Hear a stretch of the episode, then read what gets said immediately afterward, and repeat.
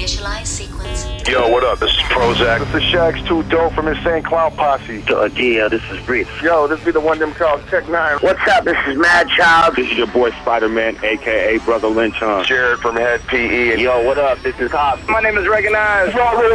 This is Boondock. Yo, this Blaze You Down, homie.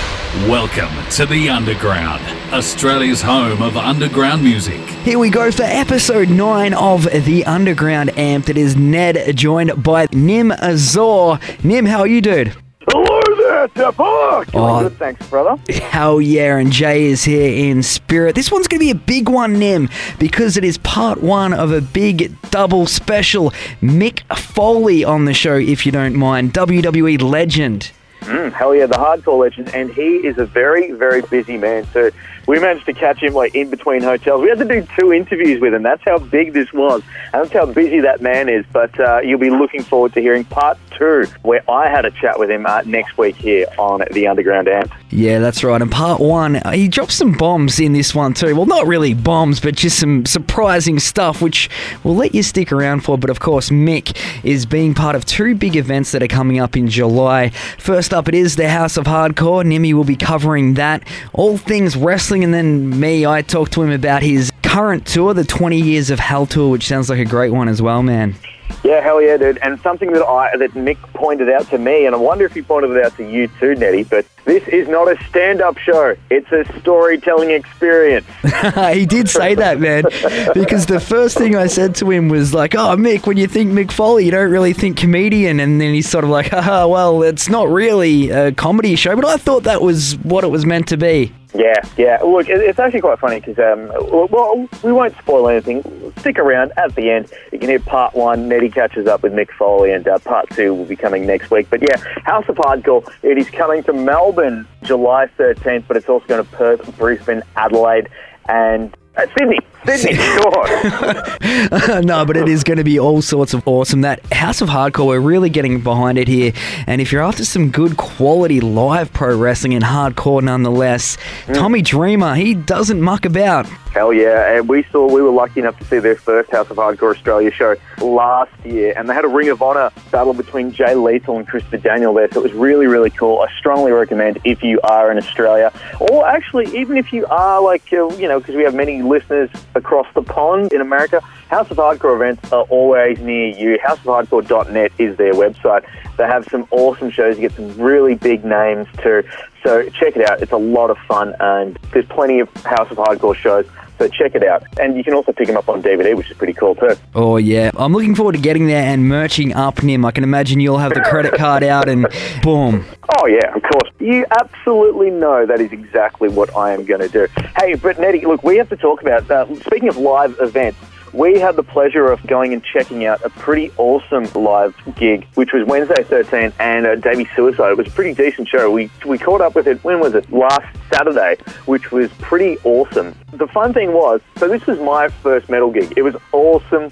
I had a, I had the time of my life, and our resident uh, correspondent when it comes to all things, you know, metal, was J. Cell Herbert, Yeah. the real J. Cell Herbert, and he looked like he was hating life. Yeah, and that's what I really wanted to talk about here, Nim. You've gone along to a show that you'd never would normally go and see, a fish out of water if ever there was one. Look to be, you know, having fun with your friends and all that sort of stuff. Jay, this is like one of his favourite bands of all time. Uh, to use your words, he was extremely salty, angry, and spent most of the time sort of yelling and, you know, whatever at us. Yeah, it was it was really really strange because this this was his element. It was absolutely his element, and for some reason, maybe look, you had a good theory. Maybe he didn't like seeing me there in his in his term. Maybe that'd be like, I don't go to your little Venga quiz, give it to I. You know, maybe that's what it was. But do you think that might be it? That I was in, I was I was intruding on his turf, and he's just kind of like, none of my watches are. Yeah, well, maybe that's what it was like. He really may have felt like he couldn't put his hair down. He did mention that to me a little bit in the car the next day. He couldn't sort of be himself because he was worried that we'd be teasing him. But in the end, he did start headbanging. And I think the highlight of the night for me, apart from the great music, of course, was seeing the big fella do that headbang and catch that guy's phone I, I was him. hoping you were going to say that. How funny was that, man? I absolutely loved it. So let's just picture this. Let's picture that you're at a live show at the moment. You're there and you think, you know what, I'm going to pull out my smartphone, I'm going to check out, I'm going to video some of this. And you decide to do that, and then next thing you know, you have a rather large, obsessively, how do I put it?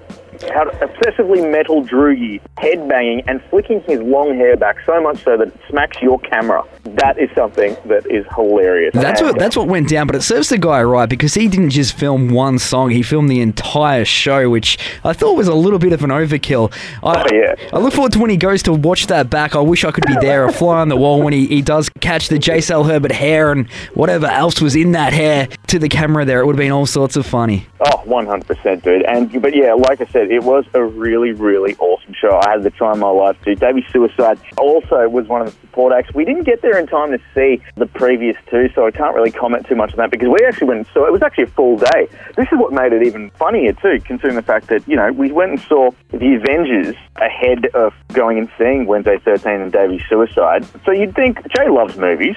Jay loves metal. Jay loves his buddies. Well, you think that he does. but it was like the worst day of his life. Oh, he really did seem to have an absolutely terrible time. I don't know what the guy does for a good time because for me, like I said to you afterwards, that was probably one of the best days I'd had like this year. It was all sorts of awesome. And on the topic of the Avengers, we will talk a little bit about it, Nim.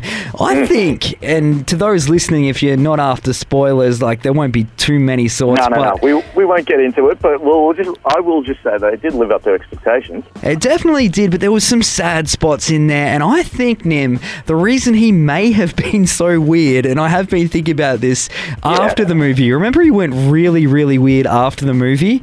Yeah, very much so. I think the big guy was a little bit upset and didn't want to sort of, you know, let us know that he's he does have feelings. he does not have feelings. We all know he's got a big black heart there, but nonetheless, yeah, it was it was a very strange one. I could tell you that. Maybe you thought right, and maybe perhaps that he doesn't want to go. People can't see that I have emotions. Yeah, yeah, that's that's exactly what I was thinking. But who knows? Maybe he was just thinking these idiots are gonna wreck Wednesday Thirteenth for me.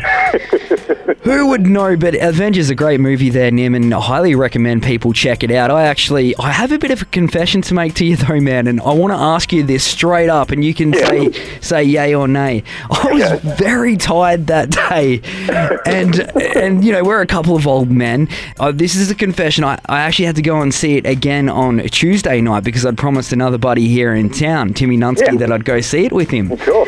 On the Tuesday night, there was so much more that happened in the movie than the first time I see it. I think I went to sleep for patches throughout the first time we watched it. Is, is Well, that well, the thing is that it does go for about 139 minutes. First off, you saw your daughters play netball at the start of the day. Then you drove all the way from H-Town to the city, had to navigate roadworks and things like that while babysitting a giant baby.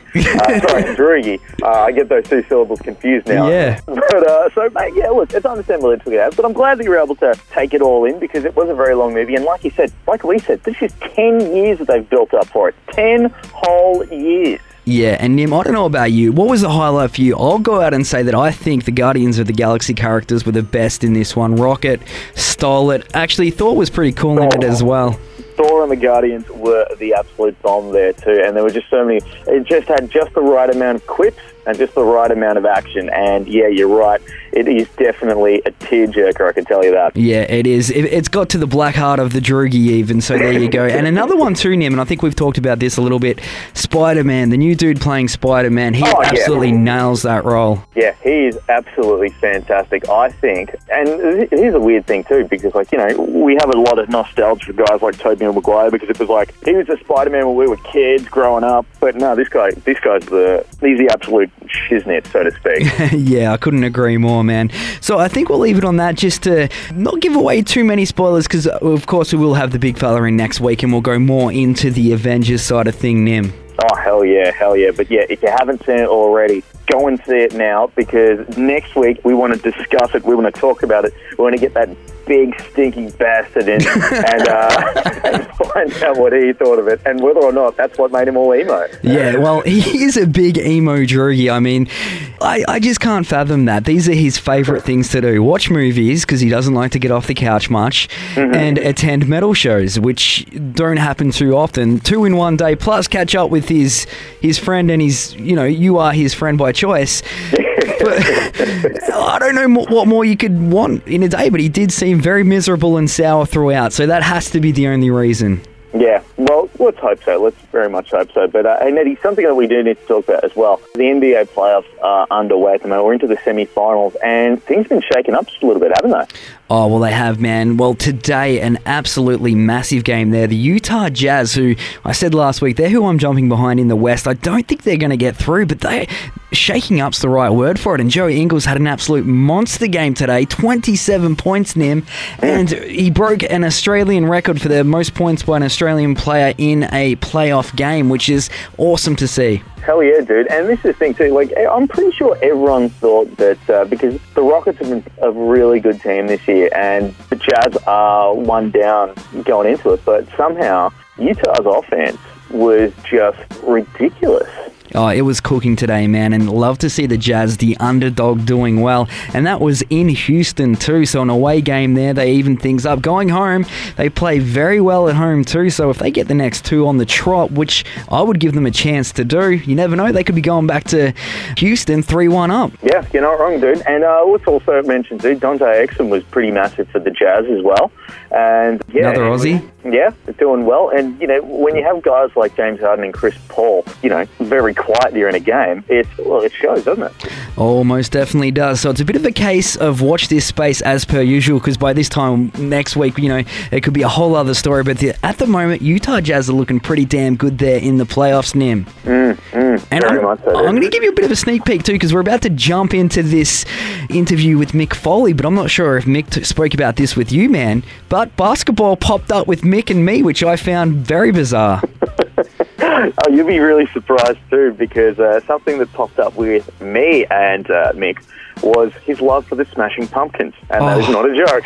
That's fantastic. The more I find out about Mick Foley, the more I like about the guy. And I'm going to talk about this more next week because I don't want to give away the entire interview. But there's another great thing about Mick that I had no idea about, which which is heading your way very shortly, Nim. So Smashing Pumpkins fan as well. Love Billy Corgan.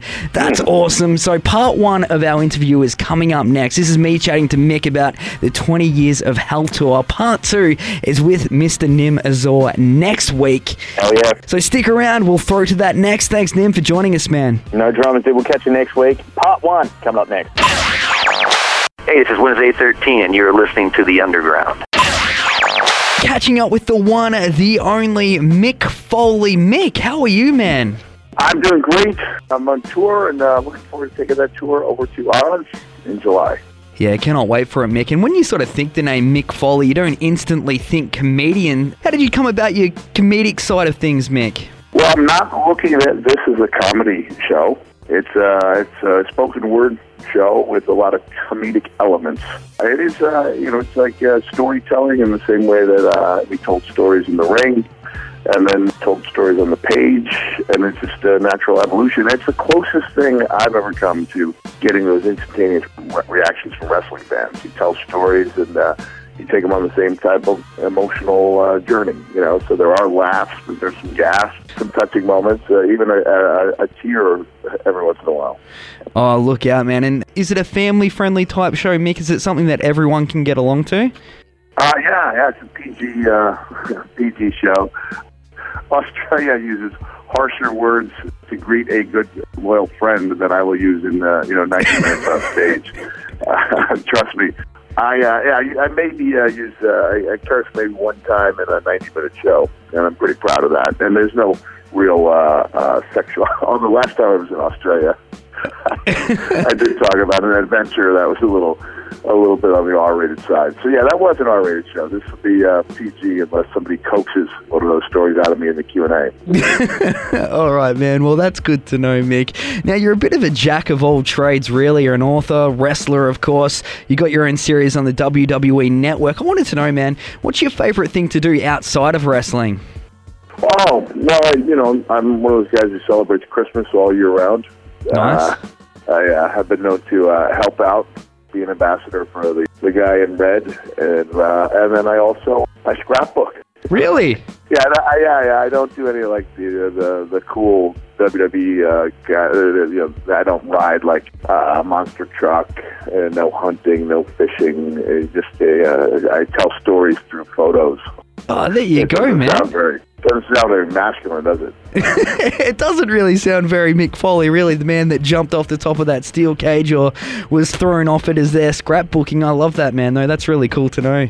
Well, thank you. Yeah, I mean, uh, it's like a flip side: uh, warmth and wildness, wisdom and wit, and hopefully in the shows. Oh, there you go. And I thought I might prepare you a little bit for the show, Mick. And I just wanted to know, how's your Aussie slang? You mentioned it there that we do have some bizarre lingo and we greet people with worse words than what you would use in everyday life. How's your Aussie slang? Uh, I don't believe it's up to par. I, I think I failed everyone when I saw the Australian player on the Celtics.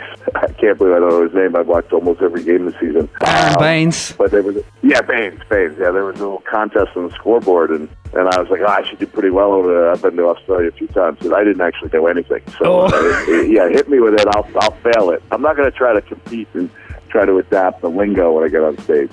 Oh, okay, man. I thought you might be there making a little bit of fun of us, sort of deal. So, just before I do jump into that mix, are you saying you're a big Celtics fan? Is that right? Oh yeah, yeah, yeah. I do. Uh, yeah, I have a vested interest in the Celtics because my son just decided he was uh, a Celtics fan, and so we watch uh, a game of basketball just about every night at the house. Oh, yeah, that's really cool to know. Uh, Pistons fan here, so we're done and dusted for the year, but Celtics are doing pretty good at the moment. Definitely, yeah. I mean, I chose the Celtics game over Raw on Monday night. So uh, Wow. last night, yeah, that's uh, that's a commitment. Well, there you go. Do you want me to edit that out, Mick? Uh, no, no, it's okay. All right, let's jump into this Aussie slang. So I'm, I'm just going to give you five, and then we're hopefully catching up with Al Snow at some stage as well. And I'm going to give him the same five, and whoever wins gets bragging rights. okay, let me let me have it. All right, here we go. So, number one, the term taking the piss. Do you know what that means? Yeah, it means like the joke is on you, or uh, something bad is about to happen to you. You're sort of making fun of someone. I think you guys call it busting balls over there. And there you go. You sort of. Yeah, yeah. Yeah, you're one for one, Mick. Look out. That's awesome. All right, it's not bad, right? Oh, that's good. This one, I thought, I don't know, it's a little bit more tough. If someone were to say the kangaroo's loose in the top paddock, do you know what that might mean? Nah, I don't have a clue there. I need, I need some help. You need to know. It, it basically means maybe you've taken a few too many chair shots to the head over the career, and you're a little bit okay. crazy. Got it. A little bit crazy.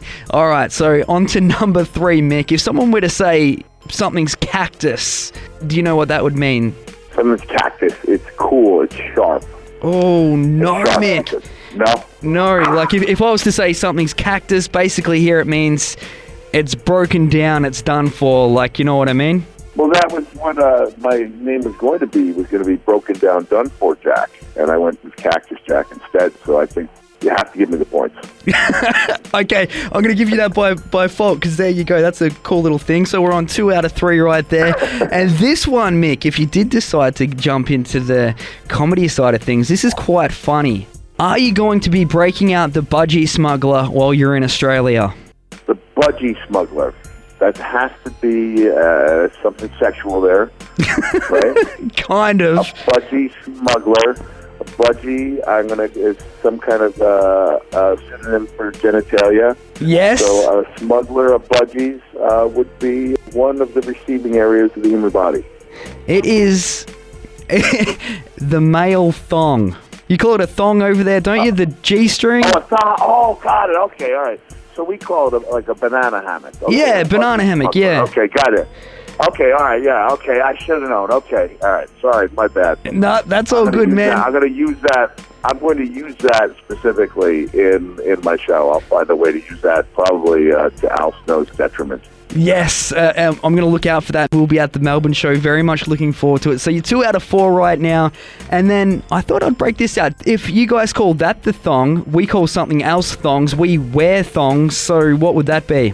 That would be a um, a, a shirt without sleeves. Oh, no, that's a singlet. Thongs are flip flops. ah. Flip flops. Sorry, man. I didn't know. No, that's all good. Two out of five. That ain't bad. Do you reckon Al Snow will top that?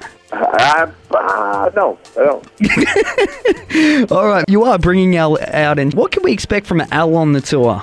From Alan's tour, Al's really like Al's got some great material. Like he comes up with great punchlines. I don't tell jokes. I imagine Al will. I imagine Al will try to put me down. he's he's very quick. He's very clever. He's got great stories. Been around everywhere. He's been around forever.